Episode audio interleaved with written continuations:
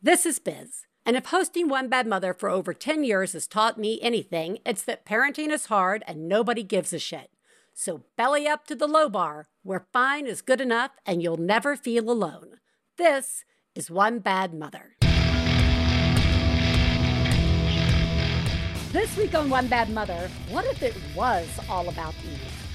Cat Bohannon joins to talk about her new book, Eve How the Female Body Drove 200 Million Years of Human Evolution. So, you know, I had to have her on. Welcome, Cat. Thank you. Hi. Hi. Just in case people aren't Googling right this very minute, a brief bio on Cat. She is a researcher and author with a PhD from Columbia University in the evolution of narrative and cognition. Her essays and poems, see, I love this. Her essays and poems have appeared in Scientific American, Mind, Science Magazine, The Best American Non Required Reading, The Georgia Review, The Story Collider, and Poets Against the War. And now for the ever fun question Who lives in your house? Well, I assume a lot of bacteria. Yeah. But beyond oh. that, beyond that, just like so, Yeah. so, so, so many. Not just because of my hygiene, but also I'm a slob. Okay. Yeah. And I also have my partner, and Mm-hmm. I also have two offspring. I have Ooh, one delightful. son and one daughter, or at least they have Have all right now. the- they have all the typical bits, and I Yeah. happen to know about their chromosomes because there was IVF and testing. And if I'm wrong about that, they're going to correct me later. Yeah. Oh, they will. So, Trust For me. now, I'm running with that. Yeah, yeah, yeah. How old are the kids in your house?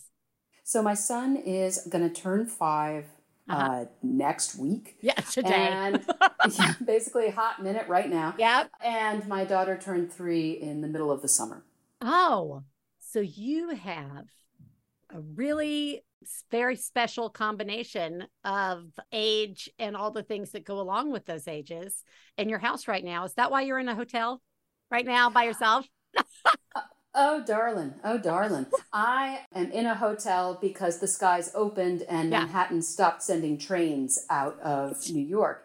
I'm also in a hotel because I've just started my book tour. My Yeah. book comes out on October 3rd, and we're talking just a few days before. So I'm doing all the things. Yeah, you're doing but all the it is things. true. It is true that I am sleeping better than I have in a Oh. long, hot time. Yeah. Okay. So I the the flippin' REM cycles. Oh. Like I got REM cycles, I got REM cycles, I got REM cycles, like all up in it. It's so good. It's, It's so good. So good. You know what I have found? This is not a helpful fact. So I apologize.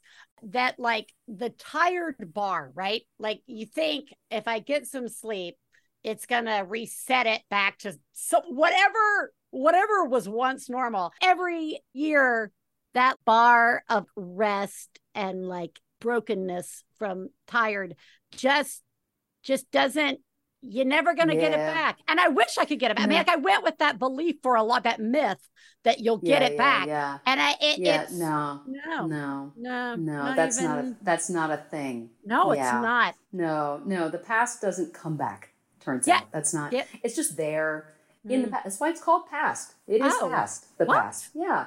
No. So I don't know about you, but I had when I had young kids, I had a lot of people telling me, "Oh, it's gonna go so fast." No, it It's doesn't. It's gonna go so fast. And and then because I have some background in psychology, I'm like, so do you know the effects on memory from sleep deprivation? oh, Do you understand that what you have is amnesia? yeah. That is yeah. why this felt fast. That is Right. what happened to you. I- it's not just that they're cute and then you have like nostalgia. You actually have brain damage. Yeah, That's what I'm telling damage. you.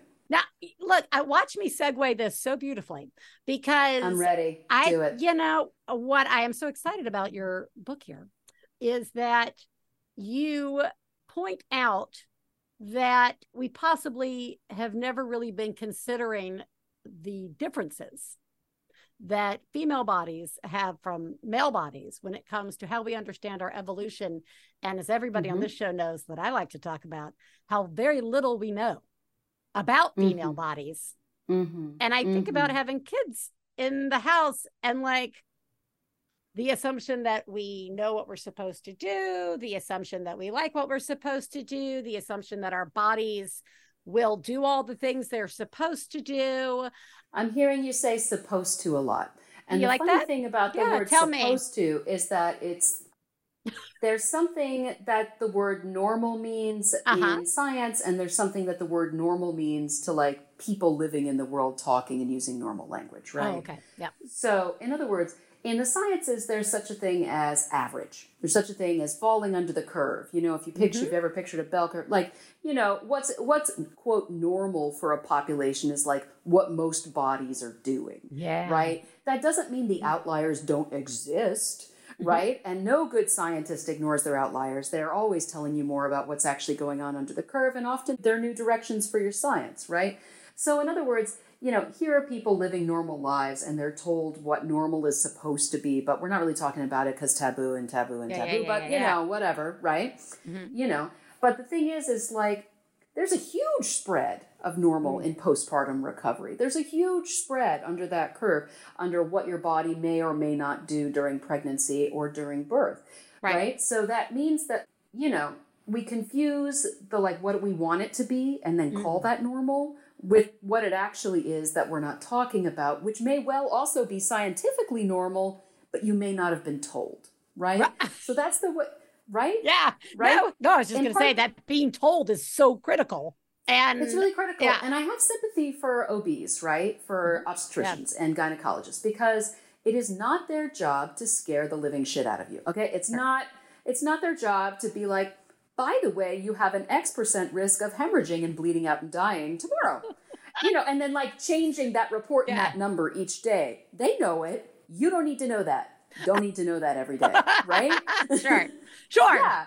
Yeah, exactly. So their job is to give you a pretty well informed sense of what's going down, leave a lot of stuff out because it's rare, Mhm. right? Sure. And then let you know about the rare stuff if it looks like that's kind of the way you're tipping, right? Right. That also means though that you have your informed consent, but like a lot of women don't actually know the full spread of what's possible because doctors don't want to scare you because women are uncomfortable talking about our bodies. I mean, we are, you know, maybe you and me, I'm an oversharer, but Yeah. like, you know, not everybody, right? Well, I'll there are all overshare. these ways. I just don't know exactly what I'm always talking about because I am that person who was like, I don't know, Catholic and Southern at some stage.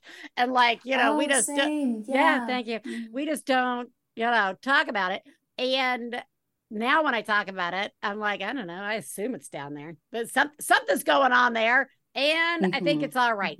But what I like about your work and other work that has has begun coming out is this look at how not including the female body in with some of these sciences like and i Mhm. kind of the male norm. the male Yeah. norm. So I have 2 Mhm. questions to get us like remotely back on whatever track I had imagined us being on. Mm. And so I want to start by asking like I really want to know what led to this book. And I I mean, it's not like I assume you just woke up 5 years ago and were like I'm going to write this book. Well, first of all, 10 years. 10, 10 years. Sorry, I apologize. 10 apologize. years of writing this book. Let no, me get no, no, no. It's all good. It's all good. I mean, I also got my PhD at the same Yeah. time on That's a lot. an unrelated topic. Yeah. Okay. So I had to finish my experiments and write that up for Columbia. Uh, well, I mean, my training prepared me in part maybe for the brain chapter and for the voice chapters. Mm-hmm. In, so the evolution of the brain and so where human language comes from and what makes it distinctive. Like, okay, I had Mm-hmm. some training there. All right, so there's your voice chapter and there's your there's your brain chapter. But otherwise, I'm doing this totally separate thing with my head um, to make my dissertation happen, right? So I've, I've got this like segmented thing happening, you know, with these two things running parallel. Meanwhile, I also have uh, six pregnancies and two births, uh, two live births. I have two living children, and I and all of those miscarriages were fancy, just like. Just Oh, like, just, just like, did you need to? Did you Yeah. need to go and be that rare, like that thing? Like I Ah. had an ectopic mi- miscarriage. Okay, Yeah. actually tried to kill me, internal bleeding, hospitalized. Good job, evolution. Thank you. Yeah, thanks. Yeah, I had ooh, I had one that was an empty sac.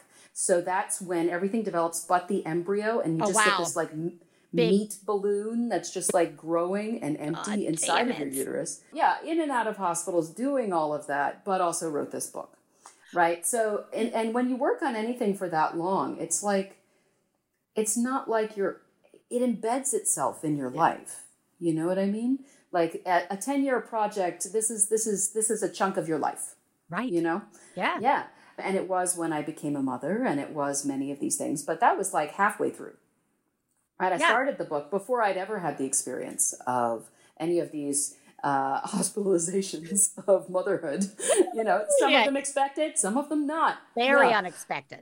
Right. There's often hospitalizations for becoming a mother, but some of them are, are different and emergencies. Yeah. Yeah.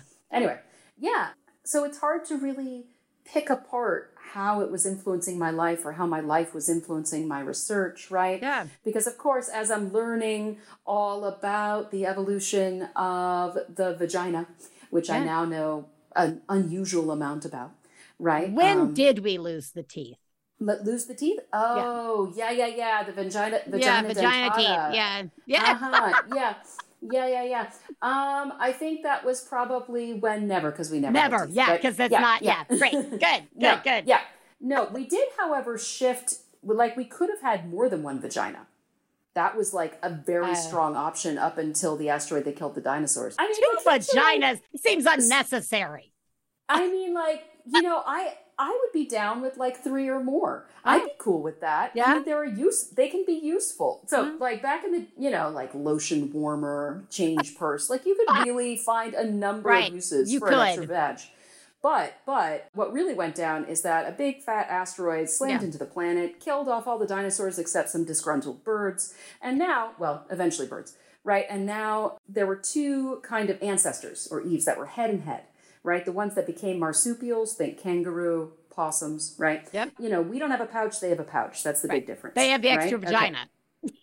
Yeah, they also have the extra vaginas, and they also have corresponding pouch. penises with Yeah. two or more heads that go into those multiple vaginas. Wow, Just wow. FYI. Yeah. Like a kangaroo is having some complicated kinky sex, right? That's Right. just what's going on. Yeah. And that's because and that's just how it worked out that their bodies evolved into that and our bodies went with the simpler single vag plan. Sure. No one knows exactly why our version was more successful in the long run, but it mostly seemed to be that like most marsupials were isolated to South America and then over now in Australia, Yeah. whereas we had more we had more spread. Okay. So anyway, so that's why we don't have more than one vagina, which I have now learned, Yeah, right? This is a great Um, thing to know. It's important to know. I, I maybe. wanted to know. I, I like. I think I'm constantly in a state of shock of how little I know, even though I'm walking around with one. So, like, it is important to know, and I actually think it's fascinating all Yeah. the different ways we could have gone. But like Absolutely. It's total again- accident we ended up this way. Yep. again, I mean, like 20 years ago, were you thinking about this? Like, You're I mean, you did not actually answer my question, that's Cat. so Could you great. No, maybe, oh, could you maybe Yeah, so there were I think it was a roundabout way of trying to say that I have lived in a biologically female body my entire life. Mhm. And as a person living in such a body in the kind of crap, but kind of awesome, but kind of crap world Yeah. we live in, Yep. right? Yeah. Um, there's there are many different moments in which you know uh, things kind of rang little bells for Yeah. me, right? yeah. I mean, the one that I used to open the book, which Yeah. happened more closely to when I got the book deal. yeah, So that was I was watching the film Prometheus. yes. Much love for Ridley Scott. He is brilliant. And so this is supposed to be a prequel to Alien. And there's this moment where, you know, Noomi Rapace shambles. She's been, see, so Ridley Scott decided she should definitely be impregnated with Sure. a violent alien squid baby, which is a choice. It's fine. Yeah. You know, and that's cool. Choices were And- made. yeah, and uh, in boardrooms for these movies. But Yeah. yeah. So anyway, so she shambles in. She's got this surgery med pod, very futuristic, right? And she's like, "I need a C-section." I think she desperately says something like cesarean. You know, she uses Right? the, the, the the official scientific term. Perfect. right, right, Yeah. right, right, right. But they're just like cesarean, you know, and and. And and like the med pod says, beep boop. um, Yeah. Sorry, this med pod is calibrated for male patients only. You know, and then she's like, what the actual, you know, Yeah, like, yeah. and then and then there's a really violent scene with like a laser, and Oh, she yeah. like basically gives herself a C-section, and these tentacles come out, and anyway, the movie ensues. Yeah. Enjoy, go watch it. Enjoy. So right, but I'm sitting there in the audience, and I'm like, who the hell sends a Yeah. multi-trillion dollar expedition into space with equipment that doesn't work on female astronauts? yeah. You know, and for me, America. I'm like, I'm just kidding. for me, exactly, exactly. I'm like, I don't know, most of biomedical Most. science. Turns out, Yep. right? So we almost always study male bodies, right? It's just like it's, in the biological sciences, it's just like penis all the way down, right? It's just like maybe a little rodent dick, you know, actually Yep. a lot of that, and then like some monkey and some pig and the occasional dog. But you know, and even all the way up to human, we're just mostly it's guy town, right? And Mhm. and the reason we're doing that is not because of some sexist, you know, conspiracy. Actually, it's because um, Damn it. in the so- I know. Wouldn't it be fun? Wouldn't it be fun if we could like point Sure. a finger and say, "You, sure, you're the there's not a guy." lens somewhere, but like, start. Anyway, go ahead. Go ahead. Go ahead. Absolutely. No, it's that female mammals have estrus. We call this our menstrual cycle, right? Right. So that means our hormone cycle. They go up and down. And if, as we know, and not enough people admit, it affects everything, in the body. Everything. Right. Absolutely everything. It turns out literally everything, just about every tissue in your body has sex hormone receptors, whether you are male, female, intersex. Doesn't matter what gender you identify as, you've got sex hormone receptors throughout your body. Okay? Right. When you have normally cycling hormones, yeah. you end up having differing function in those tissues throughout your body. Now, if you're studying a rat and you've got a limited amount of time to do your experiment, you don't want to deal with that mess. And so the kind of consensus was, well, we'll just only do the guys. Which is a terrible idea when you Yeah. think about it, but at the time seemed okay. Anyway, it became the norm throughout the biological sciences and stretching into biomed. And then what ends up happening, of course, in our very human lives, is that by the time a medication arrives on the market, Yeah. it may not have been tested on any female bodies at all. Okay? So we're talking from little rodents, because that's how you arrive at a clinical trial. start you start with a- your animal models, and then you move into human for obvious reasons, right? You, yeah. Yeah. And then there's famously total under enrollment. What that means is not enough women sign up for clinical trials. Part of that was for a long time they weren't allowed to, but Right. part of it is that maybe we're a little suspicious. I don't know. It could be many things. The point is, is that not enough women are doing it, right? And that means that by the time you get at the end, right, Yeah. you just haven't been testing. So there are some laws that are changing. There is a good push to make this better, but there are so many loopholes that it's just a massive problem. Was there anything that you were just like, wow, we, we should have been paying attention to this, or wow, we did pay attention to it. Not enough people know that we were paying attention, right? Was there anything that you just really stood I- out when you were done? You know, there were there were many things. Some of them were more shocking and saddening, and some of them were hilarious. You know, Yeah. there's a lot of material in the book. It's not Yeah. a small book. It's not a small Um, book. but you know, like the last Don't freak out, right. Don't be don't be afraid. Yeah. It's Don't be afraid. It's okay. I just was going to say that. The, I wrote part, this so that Yes. you don't have to be a scientist to understand this. Yes. it's beautiful. Mhm. Yes. One of the really interesting and cool things that I found, both illuminating and shocking and sad, and also beautiful again, was that older men literally can't hear women's voices. Yeah. Um, so no, it's it's actually really a problem. Okay. Yeah. But it is fixable. It's totally fixable. Mostly a lot more men need hearing aids, and we can Yeah. do that. And that's fine. And there's no shame in that. But actually, there's a, a biologically sexed thing that go- happens, whereas starting at about age 25, male typical ears, inner ears, start to have this slope, this predictable slope of hearing loss. Wow. Now, it's not all of it. It's not like you're going deaf all at once, okay? Like guys can still hear you. But what they're losing is the very upper registers of the, their pitches. Now, you're on a podcast, so you know what Yeah. pitches are, right? Yeah. So, you know, the high pitches, the high end, they're Yep. starting to lose at this predictable slope. It accelerates when they get older, and that's when it gets more noticeable, but it's actually starting at 25, okay? Yeah. And the funny thing about the human voice is that, like in music, we don't only have our core pitch, we also have overtones. Mm-hmm. Okay? So our standard speaking pitch, whether we're singing a note or we're speaking, you'll also an octave up and an octave up, and right? That you're actually getting those overtones. If you've ever played a guitar, you know what that is. Okay. So that means that women's voices, which are naturally a little bit higher pitched, also a good part of what makes up the full, rich sound of our voices is happening in a mix of that lower pitch and those overtones. And the men stop being able to hear the overtones from age 25, right? But females retain their ability to hear throughout the, um, for much longer in our lifetimes. So why? Uh, some of us, of course, do. No one's entirely sure. It could be just that female bodies age more slowly in general. Like, in other Okay. words, it might be a repair problem, Yeah. right?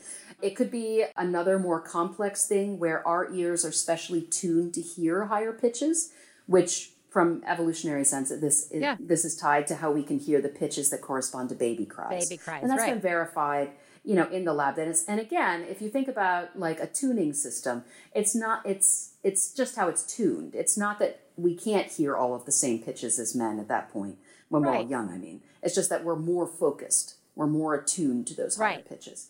Right? So maybe there's something that's helping preserve that capability over time that the men don't have. So in other words, like biologically, we don't know why it is that we hang on to our higher pitches, but we do know that by the time they get into their, you know, 40s, certainly 50s and older, you know, when they have power in a boardroom, like biology can't explain why a guy doesn't value what you say. Okay? Right. But biology can explain why he literally thinks your voice sounds tinny and shrill because that's what it sounds like when it doesn't have its overtones. It sounds thin. It sounds tinny. It's like you have a band filter Yeah. on your voice cutting off your top end. Okay? And that starts and again, now again under the curve, under the curve, under the curve. All bodies are different, Yes. all sexes are glorious. I'm just Right. saying that, you know, under the curve for the average biologically male ear, you're getting that pattern of loss of the upper end, right? Yeah. And it's just such a different way of thinking about what's actually going on when people Right. of two different biological sexes are speaking to one another because you have a voice and you have an ear and there's actually physics involved. Okay, that is fascinating. What was it like navigating all of this material, right? Because mm. I think it is hard to not to not look at it through the science lens simultaneously with whatever social lens that we carry whether we are aware of that or not like it's very easy for me to listen to that story and want to make jokes, want to think about its implications into how our society is set up, you know, like whether it's emotionally intentional or just purely physical. You know, it we we certainly find ourselves in places with disparity, right? Mm-hmm. But what I really enjoy about the book is we are really looking at all of the science side of it. Yep. But how Yep. hard was it for you? I mean, I mean, I'm asking this just in general. It would have been very hard for me. I can't even like go to the grocery store and not be like, why are these cucumbers here next to the kumquats? Right? Like, you know, I Mhm. so Mm-hmm. clearly you found great peace in the science side of it. But really, what was it? Oh, I would also regularly find great rage in the Yeah, science side of it. yeah. Remember that scientists are people. The Yeah. scientific community and everybody in its center and periphery are human beings. Right. Right? So the people who are running these labs are absolutely doing their own thing to try to find good science, but also not be part of the problem, but also find good science and how do you Right. interpret your data. We are all the flawed, messy beings that we are. The beauty of the scientific method is that it gives you some ways around, at the very least, Yeah. uh, your own inherent bias. It's not reliable. There's a history in the sciences of bias, let's just say. Well, Okay. yeah. We don't need to get, yeah, eugenics, not long ago. Not- long ago. oh. Which is to say, Yes. you know, it's complicated. It's Okay. complicated. It is. Yeah, but but still one of the best ways that humanity has of working around our bias and we can always make it better. Thank you very much. And when you build consensus and you build awareness, then you do make it better and that is good. Now, I'll say that um some places in the book it you know it's a non-issue i'm just having fun doing my thing right Yeah. and there are some places in the book where i really struggled to keep my brain tight into the science and be willing to find things that I didn't like. You know what I mean? Right. Like the brain chapter. I hated writing that goddamn chapter. I didn't want to write a chapter about the brain and sex differences. Are Yeah. you kidding me? Like, Yeah. in what universe does someone like me, a queer Right. woman who Yeah. sciences in public, Yeah. want to then write about whether or not male brains are more innately intelligent or some shit, right? But like Yeah. to write that chapter, I had to actually take the question seriously. I had to actually dig in and like be willing to find something I didn't like. So it took me like a year of like Yeah. rage writing, just like just like oh you find that statistically significant? Oh, you know, just like just like just and then I had to like set it aside and go Yeah. like find my peace, work something else, find my peace, work on something else, right? And come back to it. Yeah. And you know, I was able in the end and so thrilled to find that actually if you were to hold two human brains in your hands. Now don't go do this. Don't raid, you know, grades Sure. or anything. You know, and if you're a med student, there are rules around this. But Yeah, if you, are. for some reason, find two cadaver brains in your hand, Yeah. okay, could happen. Any day. You would not be able, by nearly any measure, to tell which one was biologically male and which one was biologically female. Okay? You would not be able to. Like, even if you had a microscope and you said, uh, because there are some brain features that, again, statistically, maybe a very minor, whatever, kind of maybe sort of a little difference, like in this one brain region, you say, oh, that's a female typical region. Okay.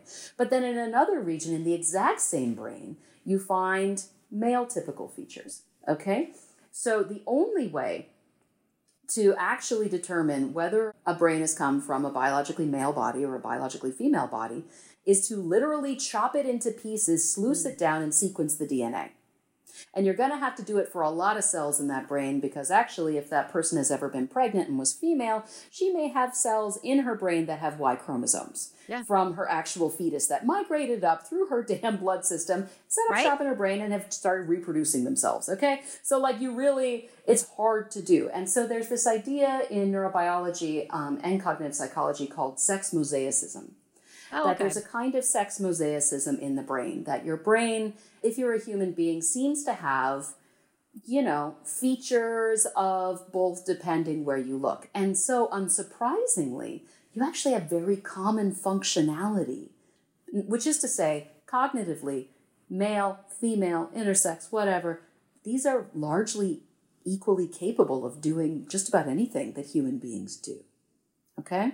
And I dig in in the book, I dig in into the math question, I dig into the emotions question. I get there. I do I do all that, right? But the conclusion is strikingly similar functionality, okay? So when, okay, okay. So because I want to know more, I just want to keep talking with you about this. So when you're studying something like that from a scientific standpoint, I'm listening to Yeah. the words that you're saying, Mhm, and from my face. Yeah. from your face, the mouth it's moving, and they're coming into my ears, and it sounds beautiful. Mm. I like in my head, I began to ask questions like, how much or does it at all the idea of nurture impact the actual development of those, for example, those differences or those similarities in the brain, right? Like if somebody, if we have two brains that are Mhm. basically wired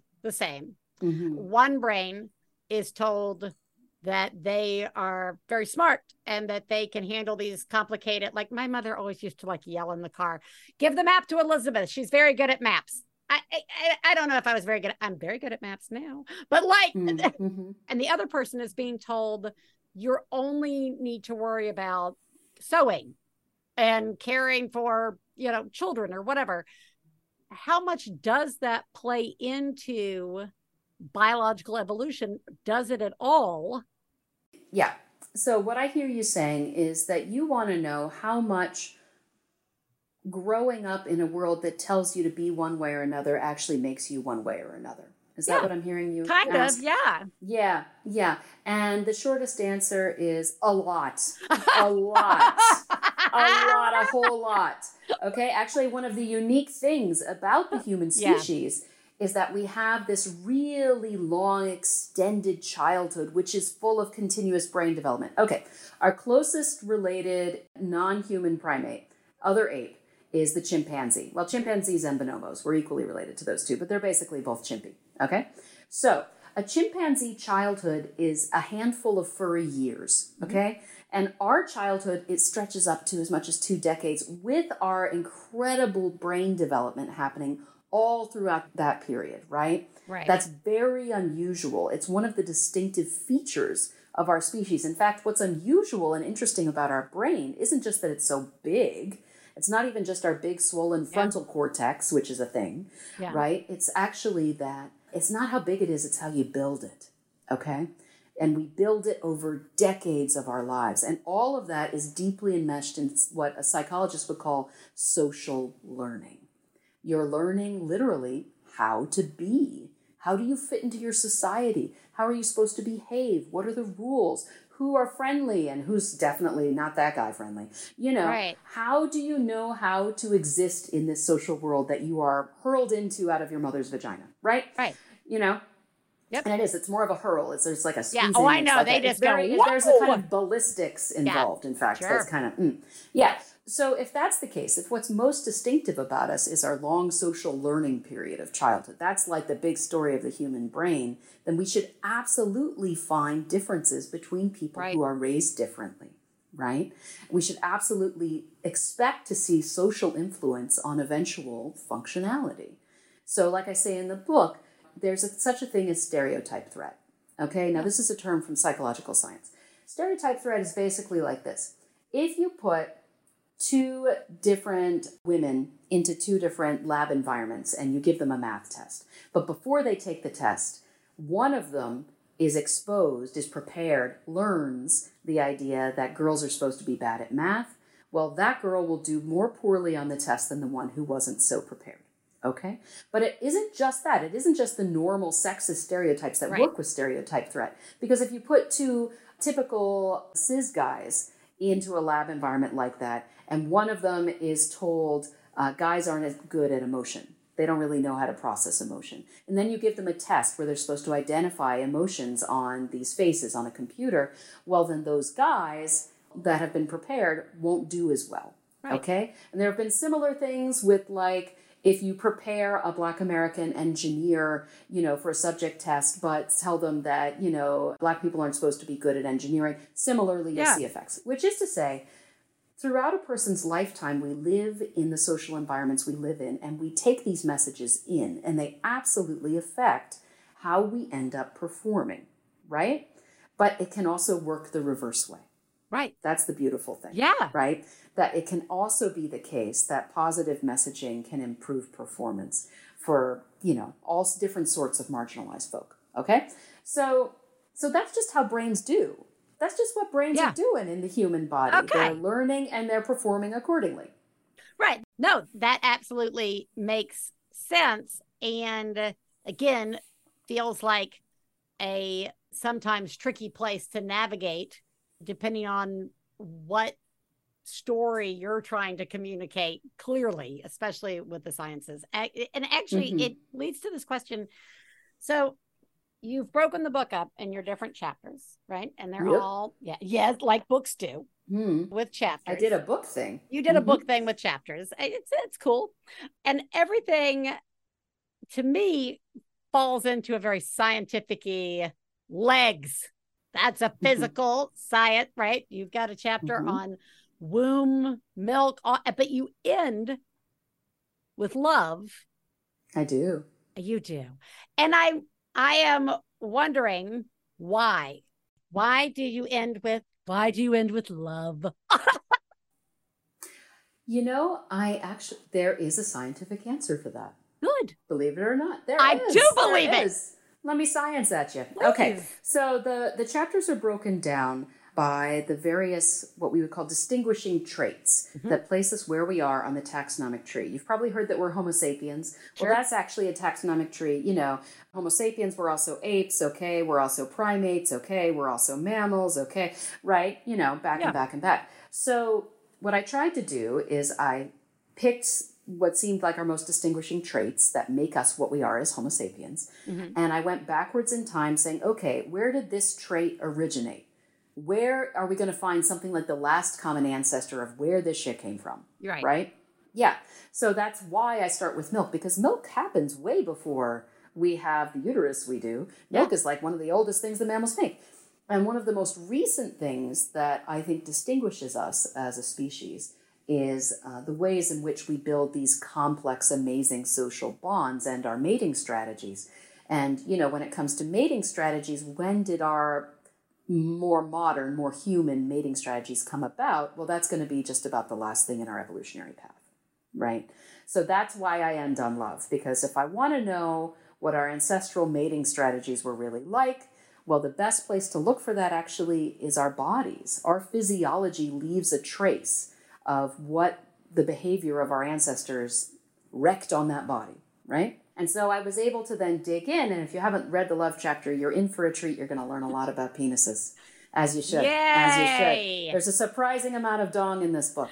Okay, but if you're gonna it's really just more than you would even really no one's well, prepared no, for actually, that, but you should do it anyway. I'm not yeah. sure it's gonna surprise me that much given even just yeah. the history of evolution focusing mainly on male bodies. So Well, actually in this case, it's because in every species that has a vagina, yeah. Uh, the phallus or the or the penis yeah. uh, co-evolves with it. So it's it's always going to be a twofer. I'm afraid it doesn't have to be in your sex life, but it does in the sciences. It's a chicken, you know? chicken That's and an just, egg, all at the same yeah. time. Yeah, surprisingly tied oh, to no. that, given the yeah. whole vag thing. But anyway, yeah. So yeah, yeah, yeah.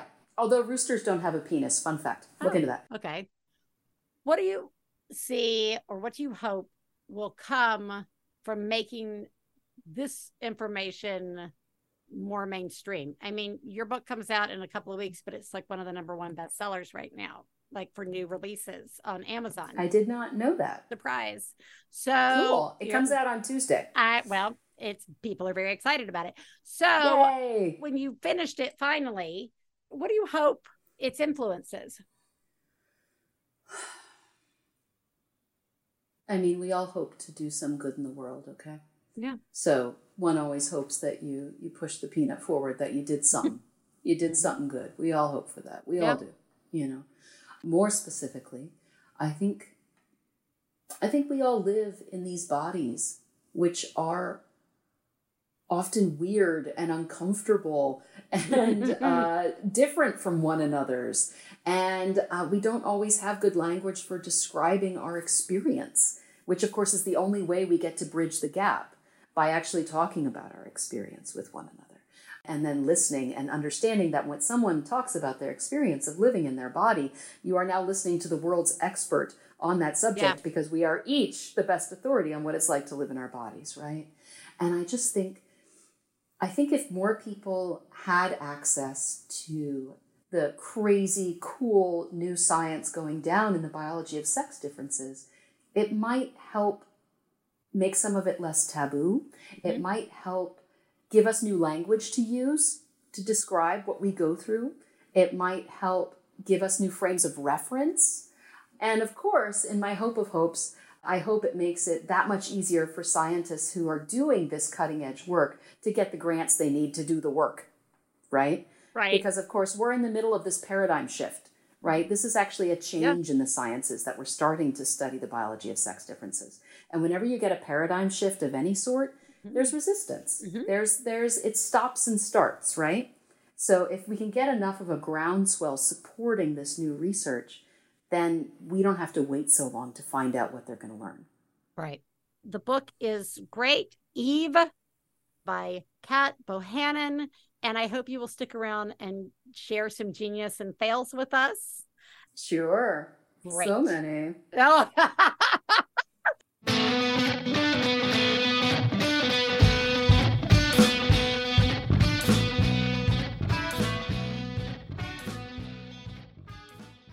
One Bad Mother is supported in part by Factor. It goes without saying that it is at times no fun to make another meal or even plan meals for the week. But now you can save time and eat well with Factor, America's number one ready to eat meal kit. With Factor, you can choose from 34 and more weekly flavor packed, fresh, never frozen, ready to eat in two minute meals. I got some of these, and I gotta tell you, they were really good. Pop it out, put it in the microwave.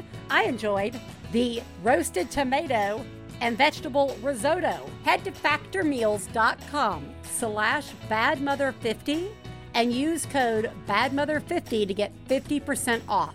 That's code badmother50 at factormeals.com slash badmother50 to get 50% off. The human mind can be tricky. Your mental health can be complex. Your emotional life can be complicated. So it helps to talk about it. I'm John Moe. Join me each week on my show, Depression Mode with John Moe. It's in depth conversations about mental health with writers, musicians, comedians, doctors, and experts. Folks like Noah Kahan, Sasheer Zamata, and Surgeon General Vivek Murthy. We talk about depression, anxiety, trauma, imposter syndrome, and perfectionism. We have the kind of conversations that a lot of folks are hesitant to have themselves. Listen, and you won't feel as alone, and you'll have some laughs too. Depression Mode from Maximum Fun at MaximumFun.org or wherever you get your podcasts. Hey, you know what it's time for? This week's Genius and Fails. This is the part of the show where we share our genius moment of the week, as well as our failures, and feel better about ourselves by hearing yours. You can share some of your own by calling 206 350 9485. That's 206 350 9485. Genius fail time, everybody. I'm going to share my genius, and that is, you know, I, I when you do a show this long, and every single week you have to share a genius or a fail. It can be hard. It, it can be very illuminating, but it can also be hard because it all really runs together, everybody. And there are a lot of weeks where I don't feel very genius. But Oh. You know what I mean? Like every week, you got to be ready to look at yourself and what's happened. No, I see exactly what you've done. Yeah. You have made your therapy your job. Oh, so much so. You're welcome, That's Nate. beautiful. That's No. brilliant. My good job is this week, my genius. We got construction happening on the house. We're not able to live in the house. We have been in a Mhm. rental and now Mhm. we have to move rentals again. And we're it's Mhm. that's happening this weekend. And my genius is really just it has been a uh, longer period than anyone in this neurally divergent household Mm. enjoys when it comes to change and dysregulation Mhm. and we're doing it and i am i am equally dysregulated sometimes that's not the Mm. focus because of Mhm. others needs but i will tell you Mhm. i'm doing it and i like i really feel like i could be doing it differently and and badly but i'm not Mhm. i'm Mhm. just taking it the day by the day so Beautiful. anywho my genius is i'm just picking up my feet and taking one step after the other Wow. Oh my god. Oh my God. I saw what you did. Oh my god. I'm paying attention. Wow. You, Mom, are a genius. Oh my god, that's fucking genius. now please share with me besides spending 10 years of your life writing this book any geniuses you would like a high five for even if it's just Actually, I, can I give you a what I thought would be a genius that turned into a fail? Sure It's short. You'll see. Yeah, You'll see. okay i'd like to see Okay, so my children are now three and almost 5 Mhm. And, uh, you know, a year, no, two years ago, uh, one and three then, Mhm. right? yeah. Now, that meant that my uh, son was in the middle of potty training. So I cleaned up a lot of urine. Fine, that's Okay, just part of it. yeah. Yeah, yeah, there we are. Yeah. You know, it's fine. It's fine, it's fine, it's fine, it's not fine, it's fine. right So, um, of course, that meant that like a lot, and you're supposed to be able to like pee in front of your kids, right? Because to make it normal, or that's the new idea. My mother Sure. definitely did not do Oh, that, but you know, sure, that's what Yeah, people. sure. And you'll try anything because you want to Yeah. stop cleaning shit off of your child. You know, you'll Exactly. try anything. You're like, fine, I will pee in front of you. right fine. You know, Watch this. yeah, right. So anyway, so fine. So what that means is that everyone's now normed to like Daffy Duck in it in my Right. house. Just like everyone is just like Very just fine. There's just a lot of naked butt. Yeah. So at one point, my son says to me, you know, looking at his sister actually, because Yeah. I thankfully for once have pants on, Yeah. and he says to me, you know, Mama, girls don't have a penis. Yeah. And I'm like, Read my book. teach, teaching moment, teaching moment, good opportunity. I could be be the change you want to see, you know. Yeah. And I'm like, well, most girls don't have a penis. Oh. And I'm, I'm like so proud of myself Yeah, in this moment. good right? Job. Like, yeah, good job, Cat. good way, job. Way to have a small action. Anyway. yeah. So yeah, and he looks over at her and he looks at me and he's like, yeah, girls only have a butt. Yeah. Yeah, and you know, visually, I understand. There's a cleft. You know, my daughter. Mm-hmm. Yeah. There's no hair. That fine. You know, maybe I look kind of. I Sure. get. You know, and internally, I'm like, I could correct him, Oh. but we're late for daycare. Yeah. Yeah. Mm, you know, so Yeah. I, I did not. I did not correct him, and to this day, he still says girls only have a butt, and the best I can do is say most girls, Have most, most. you know, most. Yeah. Because I just I don't know Yeah. when exactly I'm going to introduce him to the idea of the vagina. I just don't. I haven't figured that out. I don't know. I don't know. I don't know when my son is going to learn that girls don't pee out of their butts. Hey, I'm calling in probably the most uh, easiest win genius moment of my life. We have a small little alcove sort of space that perfectly fits the high chair for my 20 month old and she's at that age where she just wants to climb everything and we've been trying all sorts of things to get her to stop climb try to climb up the the high chair by herself and we finally realized, oh my god, just turn it around so it faces into the little alcove as opposed to out.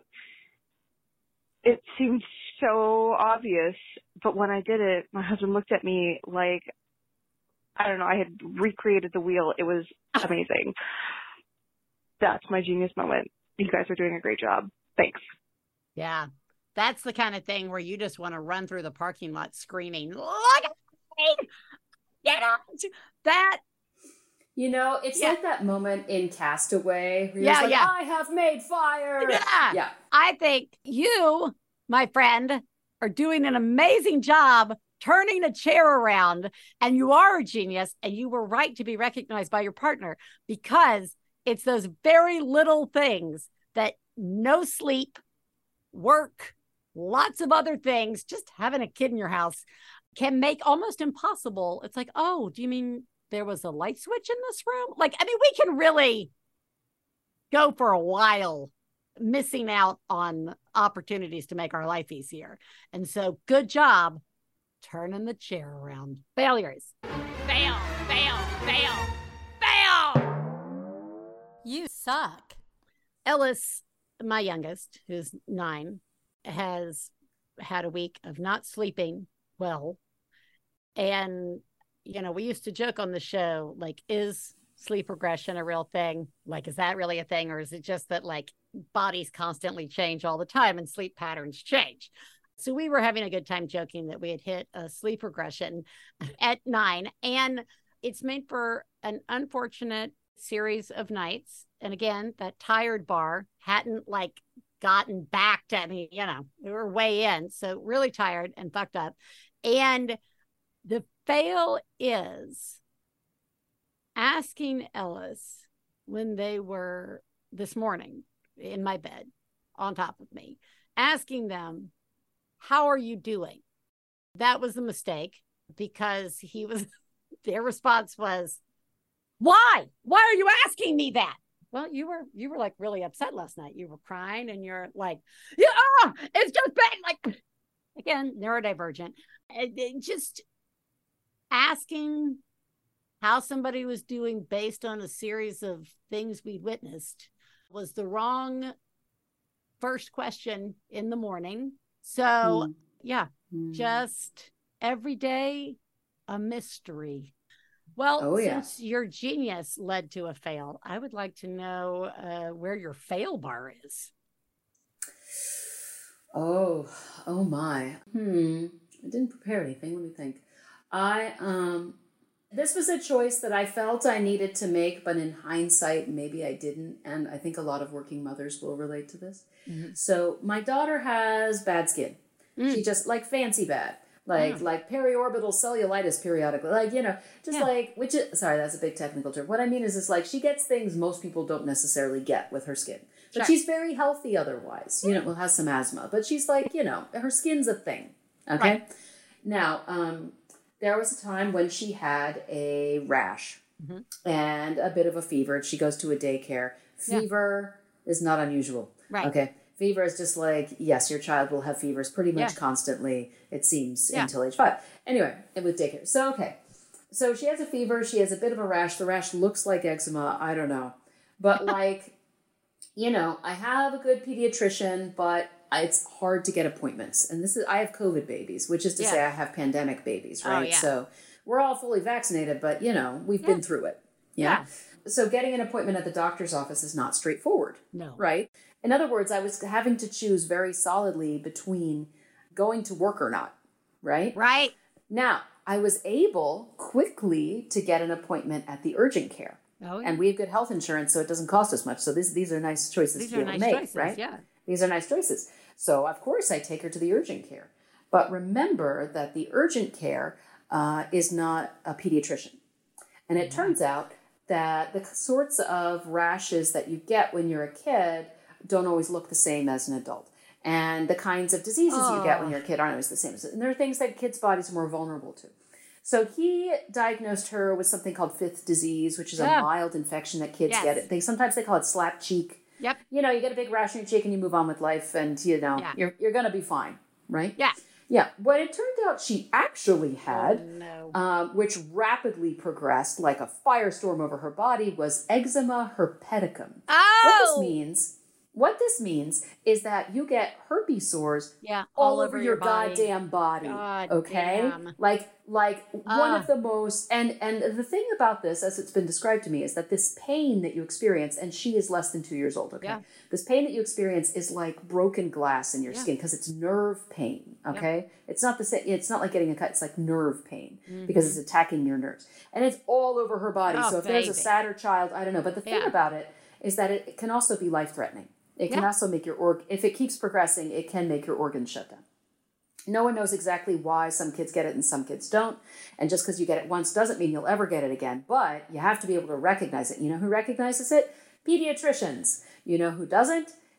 The PA. Urgent you know, care, at right. The, at the urgent care, who obviously are well trained in all the things people would normally go to urgent Yes. care for, but at this early stage wasn't able to. But thankfully, my husband's sister is a hospitalist pediatrician. She works at a top children's hospital. So we get on the Zoom, right? We get on the we get on the FaceTime. I don't remember what program, whatever. Anyway, we get on the computer, and you know, I'm showing, and she's like, "You need to go to the ER." I don't. I don't think that that's fifth. I think that that's eczema herpeticum. And by the time we get to the ER, this poor baby, is just she's you know we're Yeah. borderline for having her admitted at Yeah. this point you know and thankfully because of my sister-in-law right but oh my god, when she God. progressed and know, the guilt Oh, the guilt. guilt because Yeah. it wasn't just that like i didn't catch it in time okay i'm not a doctor whatever yeah, you know, yeah, P- right. phd not md right that's Right. not my yeah you know but like the guilt also of having chosen to take her to the urgent care instead of the pediatrician because that would mean i would get to oh, work Oh yeah, yeah. That was awesome. Yeah. That was a real good feeling. Just, just delicious. Yeah. How you sleeping with Mhm. that one? That'll haunt Mhm. you. That's got. That's a haunter. That's like a Can you imagine if she had been admitted? Like my mother is Catholic. Oh, I may yeah. have just exploded. Yeah. You know? Yeah, oh. Like I can't. Yeah, no, Yeah. you're yeah, one foot right in hell. Hi, Biz. I've got a new coffee fail for you. Ooh, coffee fail. I I got the water in the carafe. I got the grounds in the thing. It's an espresso maker. I didn't. I put the lid on the and I didn't tighten it all the way. I tightened it like not not Yeah. you know Yeah. where you like really should have done an extra half turn and it starts like Yeah. sputtering. No, like Oh. I put it on and turned it just enough that it looked like it was on. Oh yeah. And then I'm like, why is nothing happening? Why is there no coffee accumulating in my carrot? Is my coffee maker broken? And I go over and realize, no, it's just not like you can't create pressure because I didn't Mhm. put the lid on. I didn't I didn't finish putting the lid on. I put the lid on only enough to fool myself into thinking that everything was correct. I guess I'm starting over from the stage one. Maybe this time I can focus enough to get it right. Probably not without my coffee though. Thanks, Biz. You're doing a great job. I really need to hear I was too. Bye. You are doing a good job, but not at making coffee. I just really want to point that out that now you've shared it. We all feel weird about it. And uh, yeah, that is a disappointing fail. I also really like that you're, it's not that I didn't put it on right, it's that I fooled myself. And that, that is where I think the beauty of this fail lies. And I, I wonder if all of us wanted to stay up really late and not get a lot of sleep and beat ourselves up like crazy, is to try and think of all the other places we have fooled ourselves and really just not be able to move forward. I don't know. If only we had three or four vaginas, we might have handled it differently, right? Absolutely. Like maybe you could store some grounds up You there. Like who grounds. knows? Yeah. So many options. So many choices you could make. Don't do that though. Don't put coffee in your vagina. You could have tightened the, the basket on with an extra vagina. I have many, many memories of that feeling, man. Yeah. Where like I feel like my grip on reality Oh. is is loose, loose grip. You know, maybe Yeah. more of a passing relationship with reality for a lot. You know, especially in those early Ugh. years. Oh man. Well, Cat Bohannon, I want to tell you again how much I appreciate you spending 10 years of your life writing this book. I would like to recommend everybody to run out right now to wherever you buy books. You know where to buy books. We're going to link everybody up to where you can find out more about Cat and the book. Thank you so much for joining me. Thank you. Thanks for the invite. Good to meet you. You are the greatest mom I've ever known. I love you, I love you.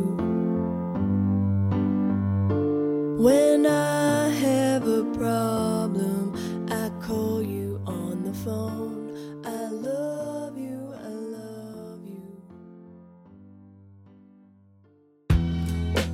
Hey, this is Daniel Barwella, Technology and Data Specialist. I'm here with Kira Gowan, Ad Operations Specialist, and we are both worker owners here at Maximum Fun. October is National Co-op Month, so we're celebrating our brand new co-op and others with an event called Co-optober. We've got special events all month long, starting with a live Q&A on YouTube, where Max Fun worker owners will answer your questions on Friday, October 6th, and much more to come. We also want to tell you about some incredible limited edition merch exclusively available to Max Fun members until the end of October. If you're already a member of Max Fun, you've shown that you care about our shows and what we do. If you also want to help launch us into this new cooperative era and show off your support, go ahead and get yourself a hat, pin, or shirt.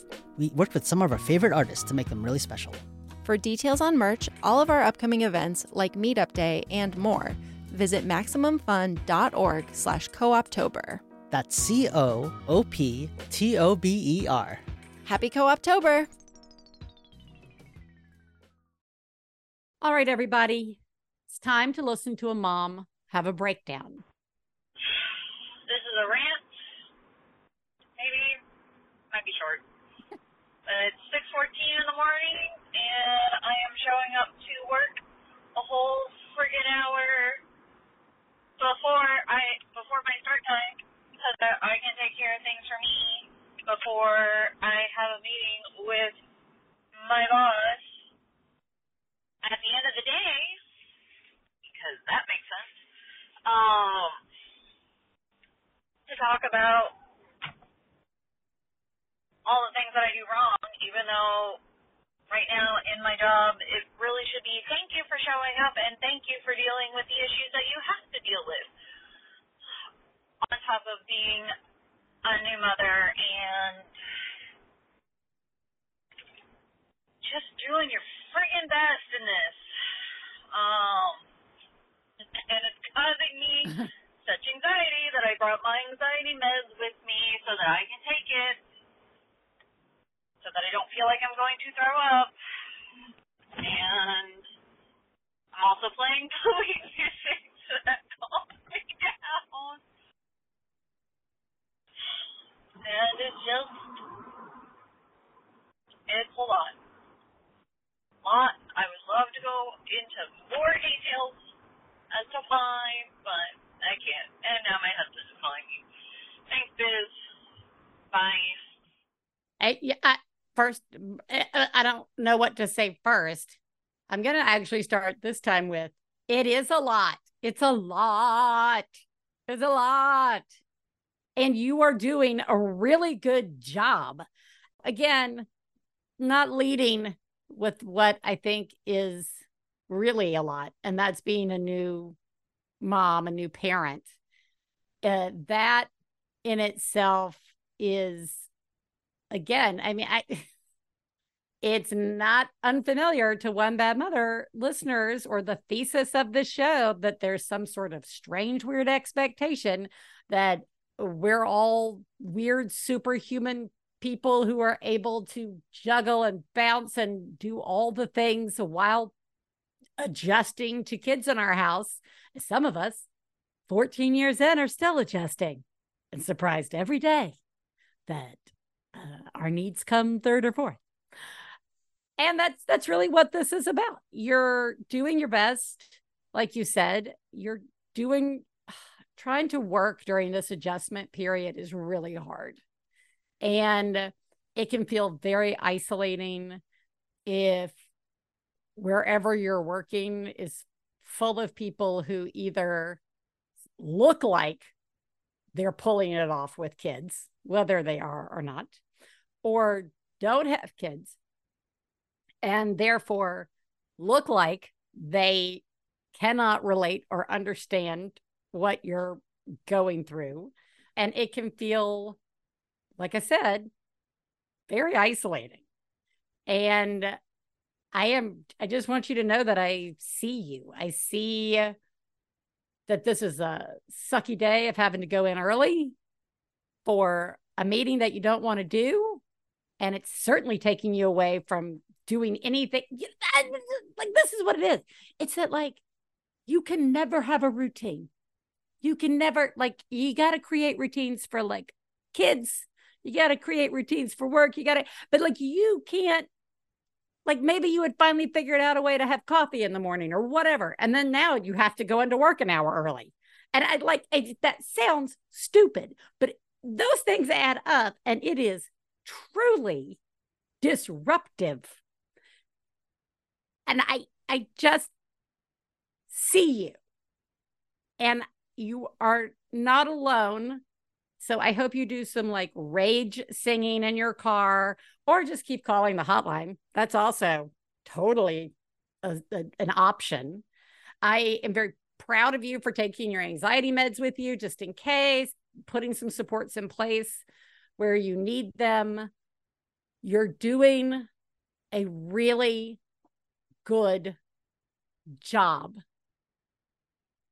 Everybody, you're all doing a good job as I sit here in the middle of yet another move in less than three months uh, while we do construction on our house, I am very stressed out and uh, very like it's surprising what looking at all your stuff that you've decided you got to haul around triggers uh, in a person, especially when like 75% of it is just stuff your kids need to feel emotionally stable in this weird transition uh, which is the opposite uh, effect it has on me. And uh you know i was i myself was like you caller feeling very happy that i had finally found some routine during this year which has been a very long year of like i drop the kids off i you know, maybe I can get back into yoga. Maybe I can start walking again. This is the year. And then it's like, nope, you have COVID. Nope, you got to move. Nope,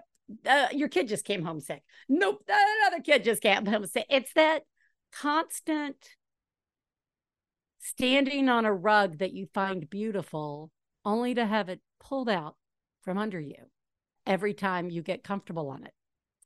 So all of that is to say, you are not alone.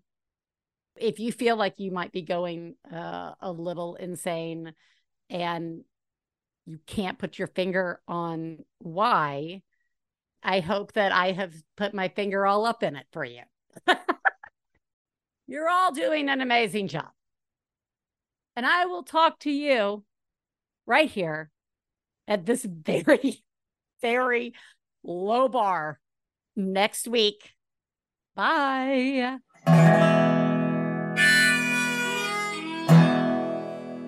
I got to low down mama blues. I got to low down mama blues. Got to low down mama blues. Low down mama blues. Got to low down mama blues. Got to low down mama blues. You know that right.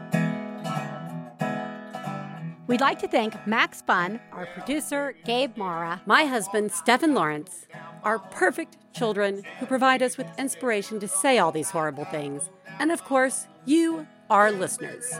To find out more about the songs you heard on today's podcast and more about the show, please go to MaximumFun.org slash One Bad Mother. For information about live shows, our book, and press, please check out OneBadMotherPodcast.com. One Bad Mother is a member of the Maximum Fun family of podcasts. To support the show, go to MaximumFun.org slash join. Well, daddy, baby, fussing fight, got low down mama blues. Oh, said daddy, baby, fussing fight, got low down mama Maximum Fun a worker owned network of artist owned shows. Supported Directly by you.